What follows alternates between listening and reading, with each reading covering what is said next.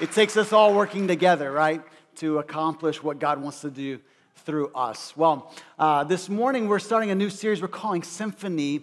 And so if you have your Bibles, turn to the book of Ephesians, chapter 2. We're going to start in verse 11. And this is the super foundational uh, passage in the Bible uh, that helps us understand what it looks like to live in a unified way in the midst of a very diverse crowd of diverse people. And so that's why we're calling this series Symphony, a diverse unity, all right? And uh, just think back to a couple of years ago, a couple Christmases ago, uh, 2017. Um, you know, my wife is amazing. Can I just say that? She's in the nursery, but, but she should watch this recording and hear that again. She's amazing. And, and, and one of the, one of the uh, she, she's, she's helping out in the nursery, if that wasn't clear. Um, so, um, one of the amazing things about my wife is that, you know, uh, I just have to, I love my kids and I, and I love being a dad and I love investing and spending time with them and playing games and reading books. But one thing I don't do is buy Christmas presents. It's not that I wouldn't, it's just that Marcia is so on top of things. She's like, she's just getting it done. I'm just saying, oh, that's good. Nice move. Thank you very much. I, I affirm that. Oh, I would have gotten that if I was at the store looking on Amazon, you know? And so she just, she's just amazing. Uh, but, but you can imagine that the onus is still on me when it comes to getting gifts for her, right? And uh, so, so it's always a question of, you know, do you buy stuff or do you maybe find a, a gift that would uh, be experiential, you know? And, and I find myself praying, you know, the Bible says to pray without ceasing. Just pray all the time, pray anytime. So it's good to pray about everything. So, you know, when I pray about that, uh, what I find God saying is um, both, you know, like, do both. Buy, buy, buy get some stuff, but like, experience, right? Just to honor my wife and to, to, to show her my love. And so uh, I was thinking about something that we could do that would be fun together, maybe unique. And the one thing that we had not done in the seven years that we lived in Boston, uh, that we had lived in Boston at that point, was uh, to go to the BSO. That is the Boston Symphony Orchestra, all right? And so I just started to do some research. I had no clue what you know that might entail especially with the dollar signs behind that. Uh, uh, but, but here's just a word to the wise, all right, if you fit into this category. Uh, they have a deal that is known as 20 under 40, all right? So for $20, if you're under the age of 40, you're in, all right? And so times two, 40 bucks, amazing Christmas present, date night in the city. And, uh, and so that was, that's what we did a few months later after, after Christmas. And I had, had a great time together. And, and, and by the way, with the 20 under 40, depending on availability, they will put you as close as they can seat you. So we were actually GG, row seven, there right in front of the harpist. Just really cool. And, and, and what, what happens in a symphony is that you have four major parts of an orchestra, okay? You have your strings, which is, you know, violin and cello. You know, the cello is a cool instrument. And then you have the bass, you know, just pluck it out. And um, no, no guitars, Mateus dance, you know, no, no, you know, not, in, not a symphony uh, orchestra. But, uh, but then you have, you know, your woodwinds, a flute, and oboe, and even, did you know saxophone is, is part of the woodwinds, not the brass section. Brass is, you know, your French horn, your trumpet, and your trombone. And then you get into the percussion family, right? Uh, drums and, and, and the tri. I think if I was in a symphony orchestra, I would probably be, you know, not that it's not a skillful position, but I would probably be relegated to the triangle. You know what I'm saying? Uh, even my kids have one of those. Um, so you just, you know, all four, but what happens in, in the orchestra is that all four parts start working together. And, and listen, I know, like, I, I have to be honest, you know, on occasion when I'm studying, when I'm, when I'm trying to lock in and focus, sometimes I'll turn on some kind of classical music, but it's not my go to genre. You know what I'm saying? It's really not. Um, but, but when you go to the symphony, you cannot help, I think, just being a human being, you cannot help but appreciate the immense proficiency of these musicians, all right? I mean, just to see them play at the level of proficiency, it shows the years of practice and preparation where they're just playing with such a, a well timed fluidity, throughout. If they ever miss a note, which they probably don't, like I would never pick up on it, just that good, right? Uh, but, but not only the proficiency side, but there is also a clear passion from these musicians who have given their lives to uh, perfecting their skills on these different instruments. And so, uh, what, I, what I tend to be really captivated by when I see these musicians is the, the fact that um, for, for, for, many of them, there just seems to be such a oneness with their instrument that, that they're just kind of emotionally and, and, and even just uh, they're affected by the, the, the song the, the, the, music that they're uh, producing. It's, it's, it's almost, you could almost say, an intimate uh, experience that, that borderlines almost on like a, a, just like a sensual dynamic, it almost seems, that's going on uh, as they're just so into the music. But what, what, what, what happens as the orchestra plays is that they play with such a beautiful harmony all the individual parts of sometimes hundreds of people playing instruments simultaneously, yet producing this harmonious sound that results in a symphony.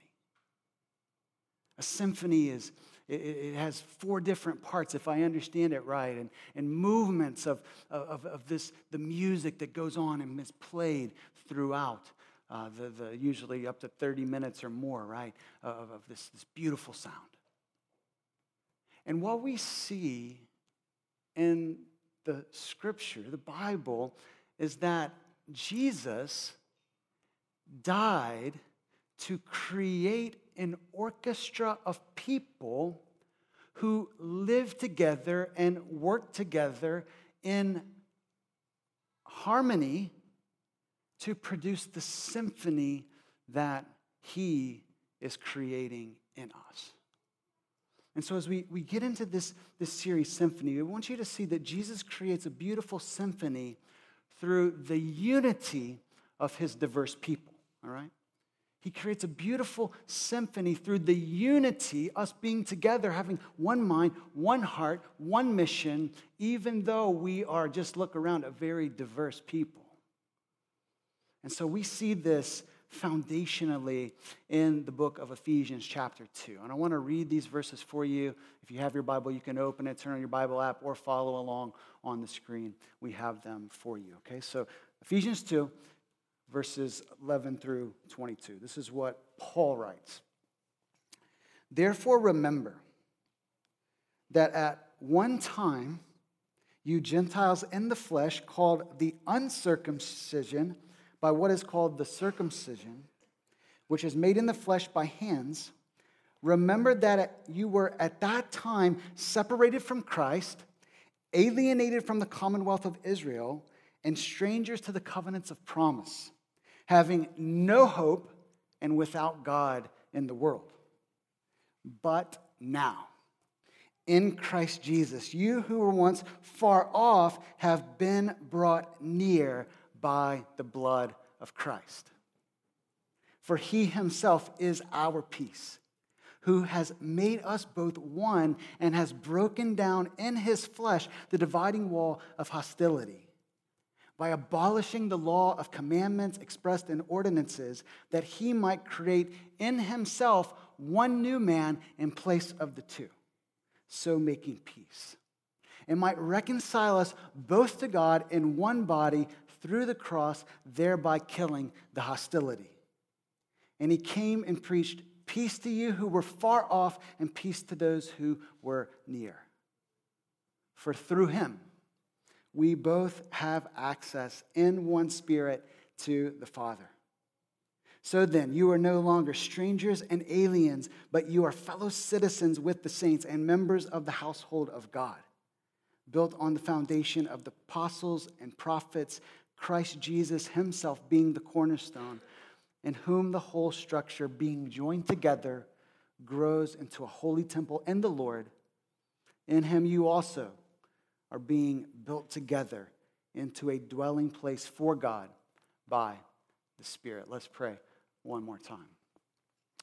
And so, Father, even now, we want to acknowledge that we don't come to mere words on a page, but we come to the very words that you have spoken and given to us to build our lives upon. And so, Father, would you even now draw our hearts into your heart? And the love that you have for your people, known as the church, God, would you give us more of a love for your people, for one another? And that we would grow to appreciate not just the pursuit of unity, but the things that make us distinct and, and different as people, and yet how you've brought us all together to be one through Jesus Christ. Lord, would you deepen our appreciation and our affection, first and foremost for you today, but also for one another as we study your word. We pray this in the name of Christ. Amen. What I want to do this morning is give you three truths that flow from the death of Jesus. Okay, so last weekend we said that the, the, the reality of Good Friday, the crucifixion of Jesus, as Jesus hung there on a Roman cross, as well as the, the, the reality of him rising from the grave and the tomb being empty, that they hold implications for every single day of our lives. And we just see this again and again and again. You keep coming back on Sundays, listen, you're going to keep hearing about the cross of Christ and the empty tomb of Christ. And so, what is it that, that the death of Jesus, Paul highlights it so many times throughout this passage, brings us? And, and so, I want to highlight three for you, okay? The first is this Jesus died to bring a diverse orchestra together, okay? I want to work this metaphor and this, this idea of symphony, all right? So, so, number one, Jesus died to bring a diverse orchestra together. Uh, what's going on here in Ephesians, if you were to go back and read the first 10 verses of chapter 2, which, if you're not familiar with them, I would highly encourage you, strongly encourage you to go back and read these because it shows us how that we can have salvation through Jesus Christ. It's what we talked about last week that apart from God's grace, we're spiritually dead on the inside. But in verse 4, it says, But God, even though you were dead in your sins, separated from God, now, but God has made you alive together with Christ. By grace, you have been saved.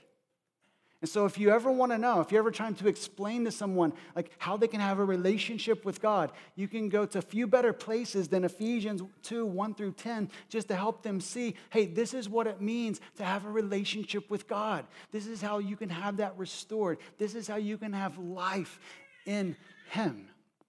And so Paul talks about that in the first part of chapter 2, but now he's going into some of the implications of what it means to now be in Christ. Because one thing that we learn about salvation is that it's not simply, this is good news, by the way, that's what the gospel means good news. It's not simply a ticket to heaven that, like, hey, God loves me, He sent Jesus to, to die for me, and now I'm good, but it's, it's a truth and, and, and, and, and a gift that changes everything in our lives.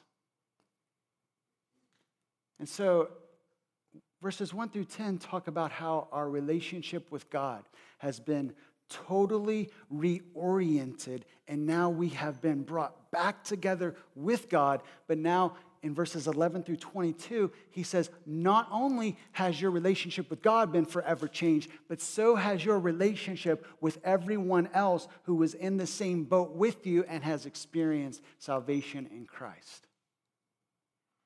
You're also radically reoriented in your relationships with them. You've been reconciled with God. You have that vertical relationship set and right. And now in Christ, you also have a, a total reorientation of your horizontal relationships with people. And so we have to remember that Paul is speaking to a Gentile audience. Simply, that just means that he is speaking to people who are not of Jewish descent. And he's, he's telling them, he's reminding them of what was true for them before they experienced the grace of God's salvation. And so that's what verses 11 and 12 focus in on. And if you notice, he says this in verse 11 and 12, he says, Remember. And then he says it again remember. So, so the idea here in, the, in the, the tense of, of the word is that we would continue to remember just how far we were away from God before we knew him, came to know him, and, and, and keep remembering how far he has brought us now back into a relationship with him and his people. And so Paul gets into what, what made the relationship between these two groups of people distinct. You have Jews on the one hand who were known as the people of God, okay? God spoke to Abraham and he promised that through Abraham and his offspring that he would bring a deliverer for all people and that all the families of the world would be blessed through him. And so it was through Abraham and his sons, Isaac and Jacob, uh, and the 12 sons of Jacob, the people of Israel, that that God made his promises uh, with them and, and he brought them into a relationship. And he marked this relationship through the physical act of circumcision, okay? And so, so that's one of the things that separated them was this if to say, hey, these people have a unique and special relationship with me.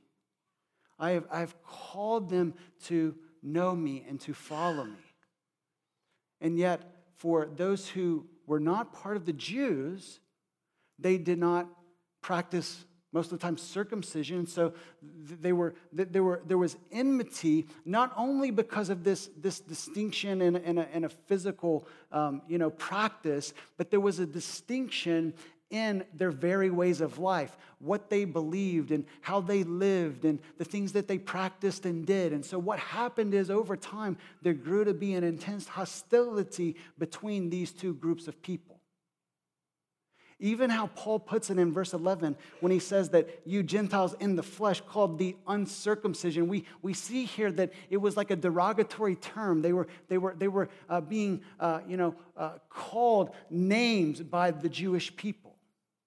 In other words, to say, hey, you don't have what we have. You're not as privileged as we are. Doesn't this still happen today?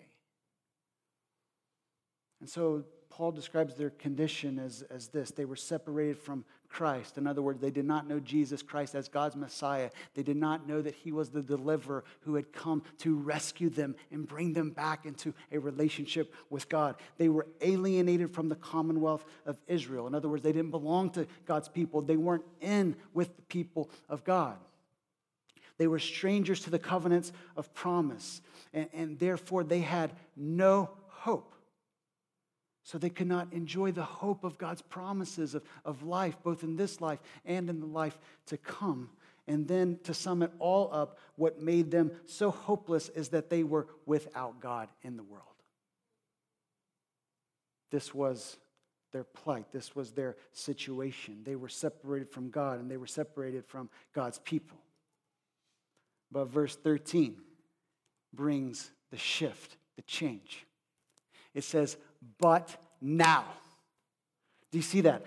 But now, in Christ Jesus, you who were once far off have been brought near to God. And so just think about it. And if you if you have put your faith in Jesus today, then this should like cause your heart to leap and just to be very grateful and excited because listen, it is true for all of us that apart from God's grace in Christ, we were dwelling in the land of death. We belong to the kingdom of darkness. We were in the territory of no hope. That was the reality of our lives. And sometimes as Christians, let's just keep it real today, okay? Sometimes as Christians, we can grow so accustomed to the fact that now we're in that we forget what it's like when we were out.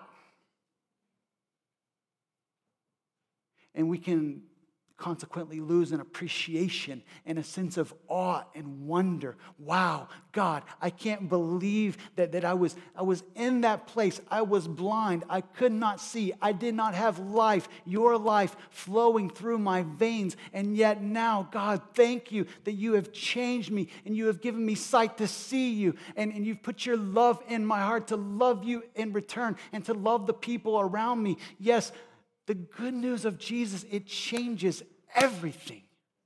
Everything.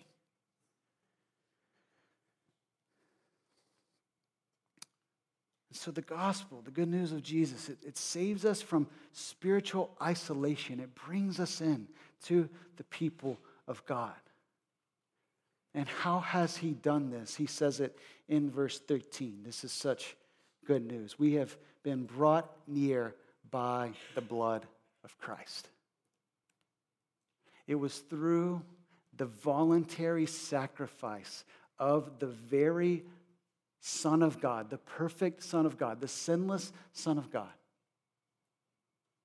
that He made the way for us to be reunited with God again, to have hope, to have uh, participation in these promises of God for, for all people. This all happened through the cross.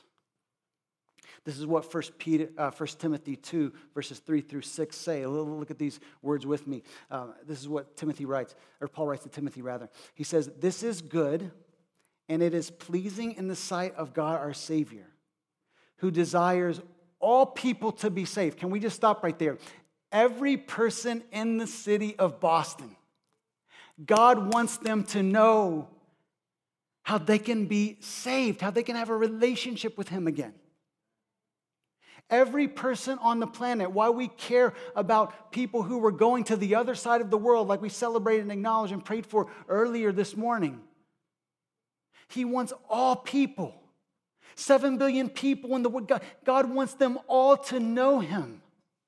How does this happen? He desires all people to be saved and come to the knowledge of the truth. We have to, we have to come to know the truth. For there is one God there's a truth claim.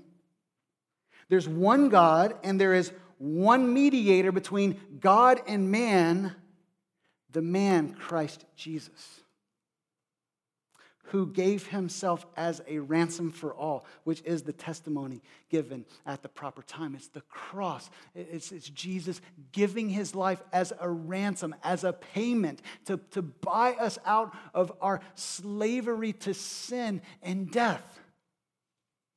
He paid the price with his own blood. He gave his life for our lives that we can be brought back to God. And so there is nothing, there is, there is no greater news than this.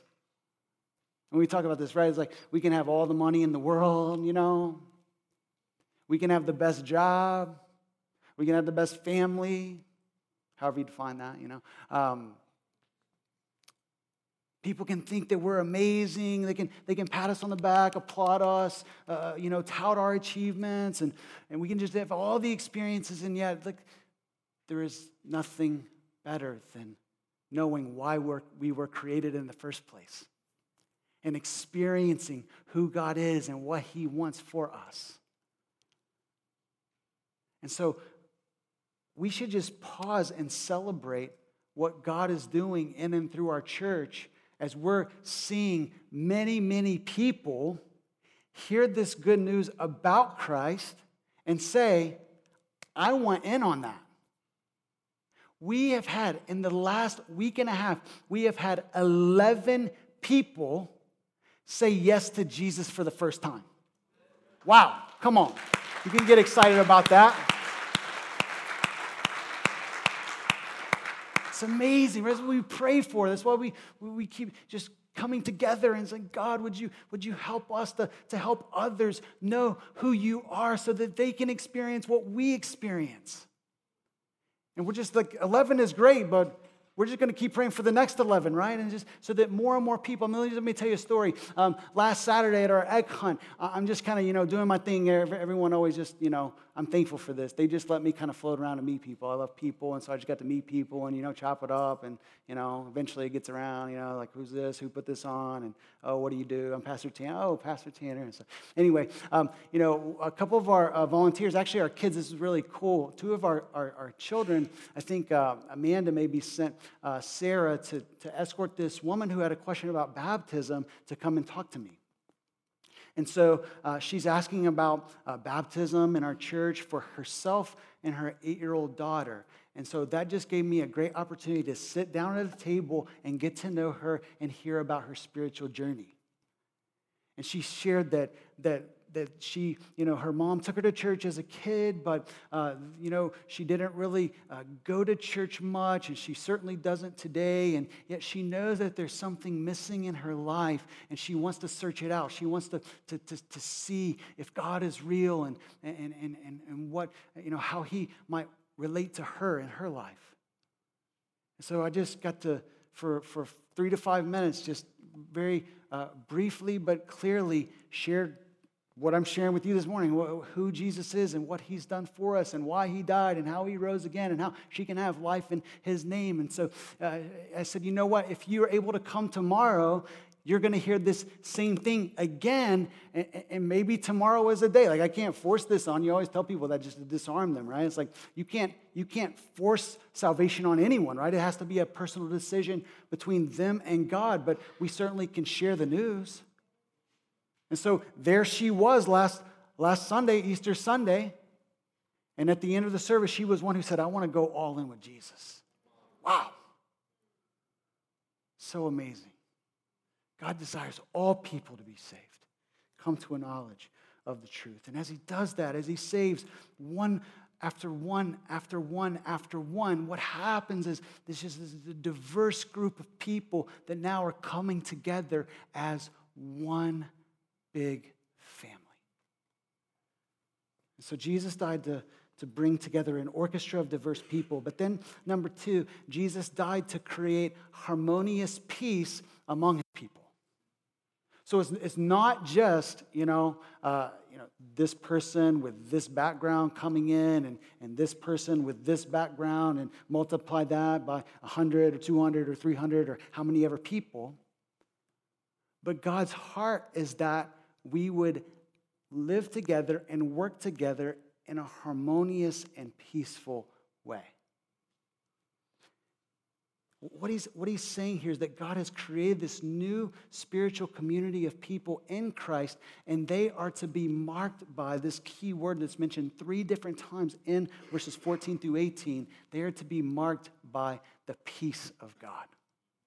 Peace is to define our relationships. As we pursue unity, we can have unity because the peace of God is flooding our life and it is being uh, pushed out from us to one another. And so, uh, what I want to do to, to help us understand what this reality of peace is, is I just want to walk through the text in the three places that it talks about peace.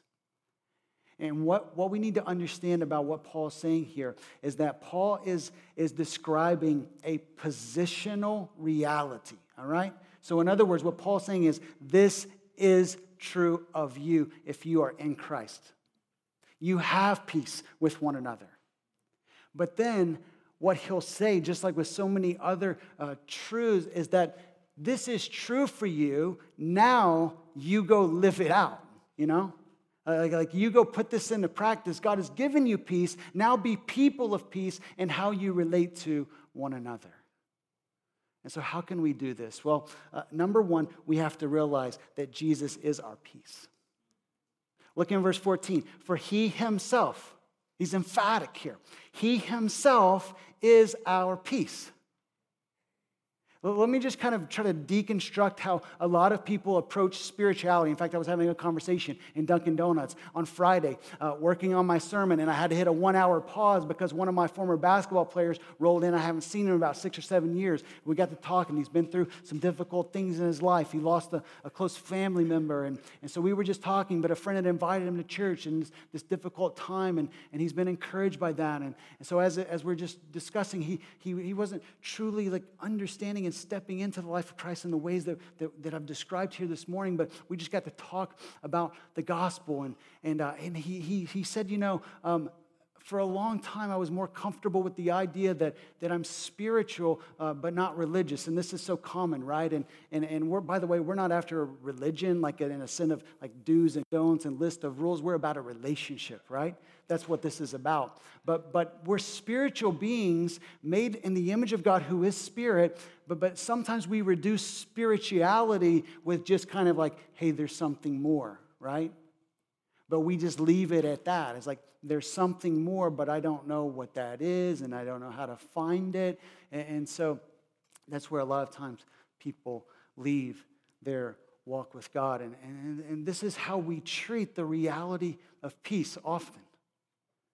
We, we, we, we think that peace, or let's throw in love, or let's throw in hope, or let's throw in joy. We think of them as like these abstract phenomenons that are out there somewhere that if we just kind of do enough right things, then maybe we can find them or latch onto them and experience peace, love, joy, and hope.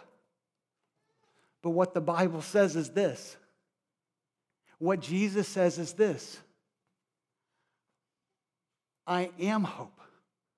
I am life. I am love. I am peace. Peace is found in a person. Peace is located in Jesus Christ. When we unite our lives to Him, that's when we experience God's peace. Why is it? Because God is the source of everything good. God is the source of peace, and He is the one alone who can give it to us. So if you want to experience peace today, maybe, maybe you are like, hey, Tanner, like this is new to me, and everything that you're describing about, hey, far off from God, being brought near, really understanding what Jesus has done for you. Maybe you're saying, hey, that's me today, and I want to s- stop being far off and without hope, and I want to step into the life of Christ and have peace in my life, peace with God, peace with the people around me. If that's you, you can say yes to Jesus today. Don't wait. Jesus is our peace. And, and, and not only that, he, he is our peace because he's made peace. Look at, look at verses 14 and 15. I want to read them again. For he himself is our peace, who has made us, made us both one and has broken down in his flesh, referring to his death, the dividing wall of hostility, by abolishing the law of commandments expressed in ordinances, that he might create in himself one new man in place of the two, so making peace. Jesus is our peace because Jesus accomplished the step that would bring us peace.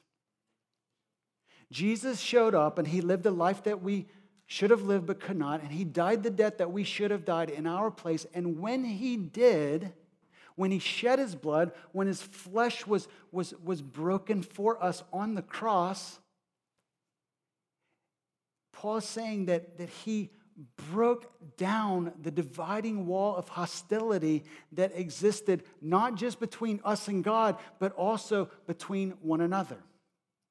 Now, scholars, people who are a lot smarter than me, would say maybe Paul is referring to the wall in the Jewish temple in Jerusalem that actually had a sign that said, if you're a Gentile, you can't come any further.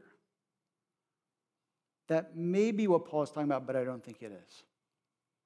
I think it's more than that. I think Paul is talking about the metaphorical uh, idea of, of a wall of separation between these two groups of people because everything about their way of life, their culture, their understanding of God and the world was so different. Jews lived by a law and they had ceremonial and civil practices that Jews did not. And so there was this wall uh, uh, that, that divided them, and Jesus now has broken it down. Jesus has fulfilled the law, and now it's, it's, it's in him that, that, that we can have not only life in him, but unity in him as well.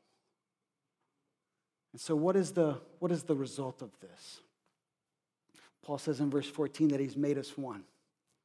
But, but then in the next verse, he, he says, I love, I love this. This is like one of the greatest verses on, on the church and, and what happens when God brings people together, okay? It says that he has created in himself one new man in place of the two.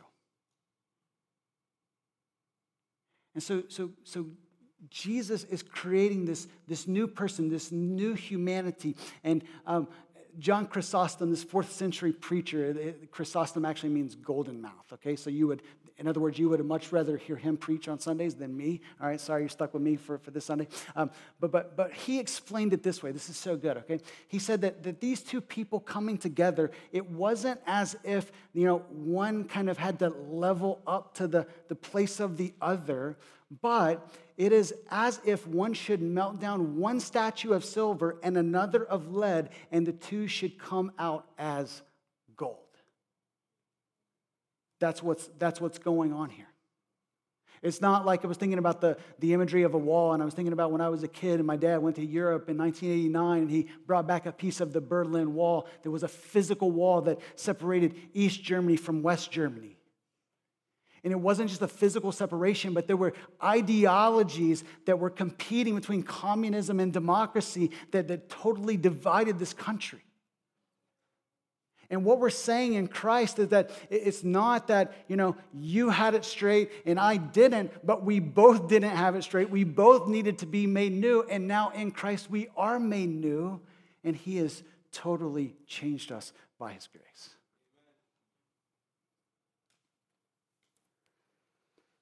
And so Jesus has made peace, He has preached peace.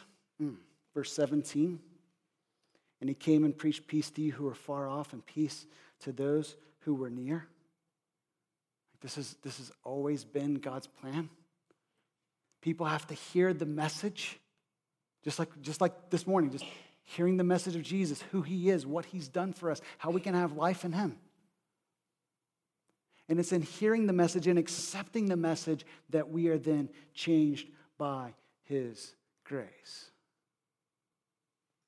But before we move on to the last few verses, I just want to ask the question in light of this God taking two totally different people and making them, them one, making them new, what are the implications for us today? I want to give you three very quickly. Number one, Jesus is the basis of our unity. All right? Jesus is the basis of our unity. What do I mean? Okay, th- this is it. All right?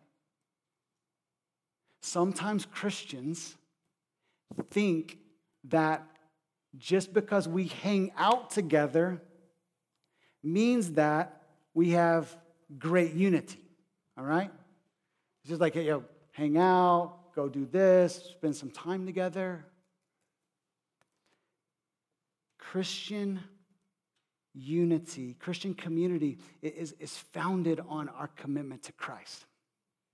And so, so check this out. The, the more two people or 200 people are committed to Christ, as they're going deeper with Christ, they're also consequently, there's going to be a proportionate relationship between them going deeper with Jesus and them going deeper with one another. So it's not just grabbing a meal. Like, how often are you talking about things that matter? How often are you talking about the kingdom of God as you hang out? And I know it's happening in our church, and I, I love it. Uh, so, Jesus is the basis of our unity. Uh, number two, this is just uh, real quick. In Christ, I love this. The language of us versus them is totally thrown out the window. It was, it's not, it's, it's just us. We're family.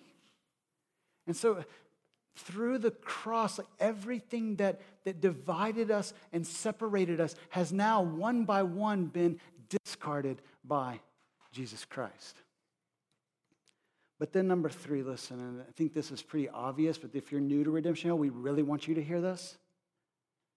Everyone is welcome in our church. Everyone. Because God desires all people to be saved. Why? Because He actually loves all people. And so when we think about the people around us and who God is calling us to love, listen, we're not focused on the color of their skin. We don't care where they're from. We don't, we don't, we're not concerned with how much money is in their bank account or how many degrees there are on their wall or what style of music they like or, or what team they cheer for. I mean, we hope it's a Boston team, of course. But listen, we don't care about their immigration status.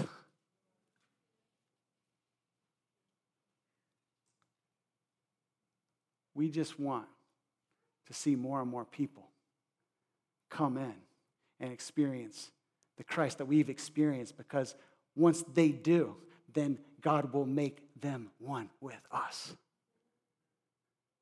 Our arms are open. We're welcoming all people into this family because that's the heart of God, just to keep welcoming diverse people into his family to make us one. Yes, we appreciate our differences. It's not that we ignore, you know, it's not some people say like, "Oh, be colorblind in the church." We're not trying to be colorblind. We're, we're making sure that color doesn't divide us, that, that there's, no, there's no barrier, there's no friction because of our color, but we actually appreciate the color, the, the differences of ethnicity and nationality and, and background because it shows that God is making this beautiful mosaic known as the church through these diverse people. Jesus died so that we could live in a harmonious peace with one another. And then finally, Jesus died to produce a symphony as he dwells in us. That's what verses 19 through 22 are talking about. Look real quick at, what, at verse 19, what it says. So then, you are no longer strangers and aliens. In other words, Paul is building on this argument and he's saying, because you have been brought near by the blood of Christ, because you have been made one in him, because you have access in him, now, these things are true of you. And he, and he gives three images of, of what is true of the people known as the church, all right? When we think about church, we, sometimes people equate church with building.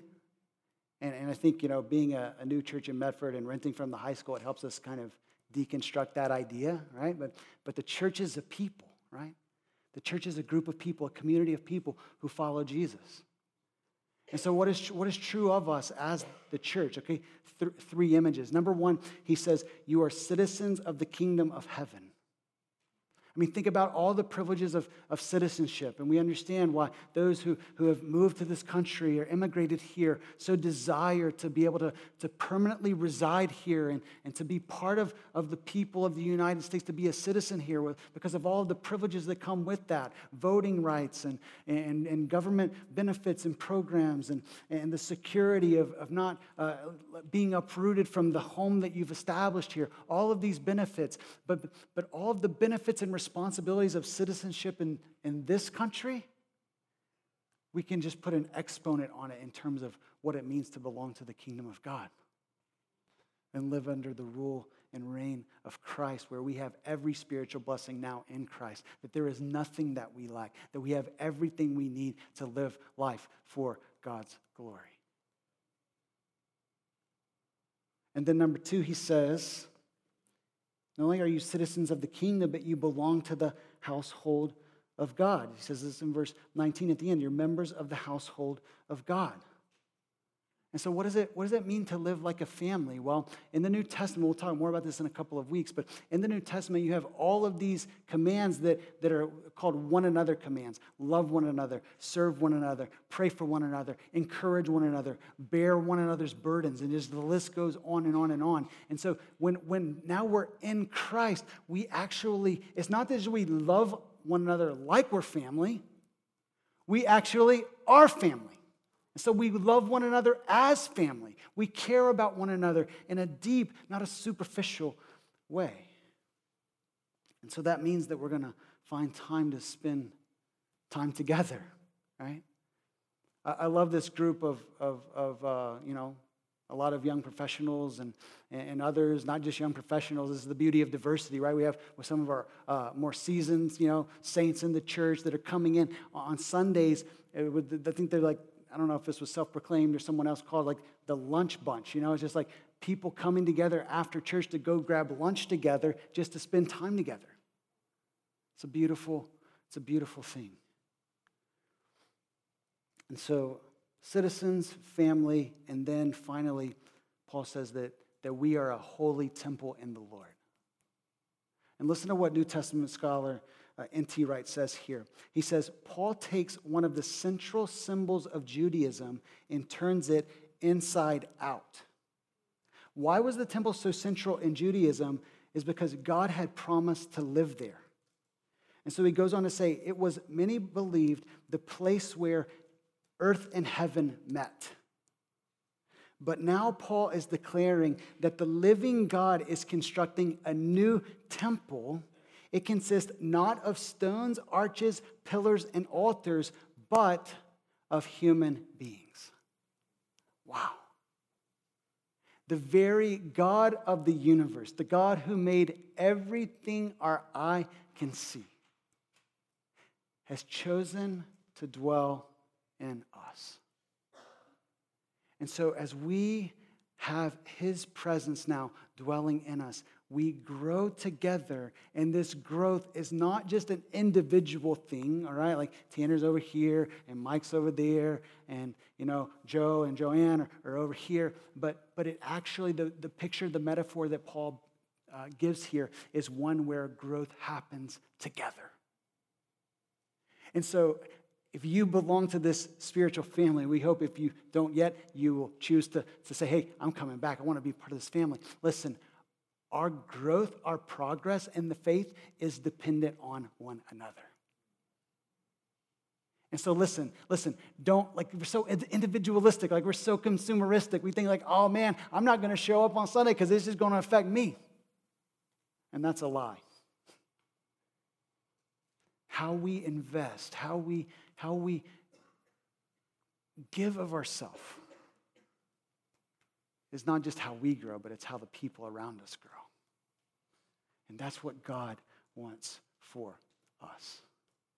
And so listen, I don't, I don't know what your next step is. Maybe your next step is like, hey, I came and I want to come back. That's a great next step. Maybe for some of you, you you're, you're new and you've never been to what we call Next. Next is a free luncheon, and actually it's happening today, all right? Just shameless plug here. Happening today just for, for, for you to get to know some other people and to learn more about the vision and values of Redemption Hill. Maybe for some of you, say, like, man, this is great. I see the diverse church and like I, I get the idea of unity. It's like, well, how can we pursue that? Well, that's why we have groups that meet throughout the week. That's why we have teams that serve together on Sundays and outside of Sundays. And so there are so many ways that we want to help you get connected and pursue this picture of unity and diversity. But let me leave you with this thought before I pray. Um, Charles Bridges says this about the church, all right? He says, The church is the mirror that reflects the whole effulgence of the divine character, right? Effulgence means brightness to the extreme, all right? Brightness to the extreme, that kind of light. He says, it is the grand scene. The church is the grand scene in which the perfections of God are displayed to the universe. How is it that people will see God for who He is? God says, I'm dwelling in you and I've sent you to go show them. And so let's pray into this church family. Let's, let's ask God to give us such a unity, such a togetherness that we would display who He is to a watching world. Let's pray together. Father, thank you for these words from the book of Ephesians. God, thank you that you have not only made us one together with you, but that you have welcomed us into a new family and we can be one with one another. And so, God, would you help us to pursue this kind of unity, this kind of, of picture of peace in our relationships? God, thank you for how you have brought to Redemption Hill Church people from all over the world, people from all different ages, all different backgrounds, all different life experiences. And God, we just ask and pray that you would do so more and more and more. And so, Father, as we, as we continue moving forward as a church, we place our lives into your hands. And we ask that you would make us the kind of people that you want us to be that are reflecting you everywhere we go. As we live not just life in isolation individually, but as we live as one family, showing how great you are. God, we can't wait until we celebrate more and more and more people, just like the 11 over the past week who said yes to you. We want to see that more and more and more. And may our unity be part of the equation that brings that to pass. We pray in the name of Christ. Amen.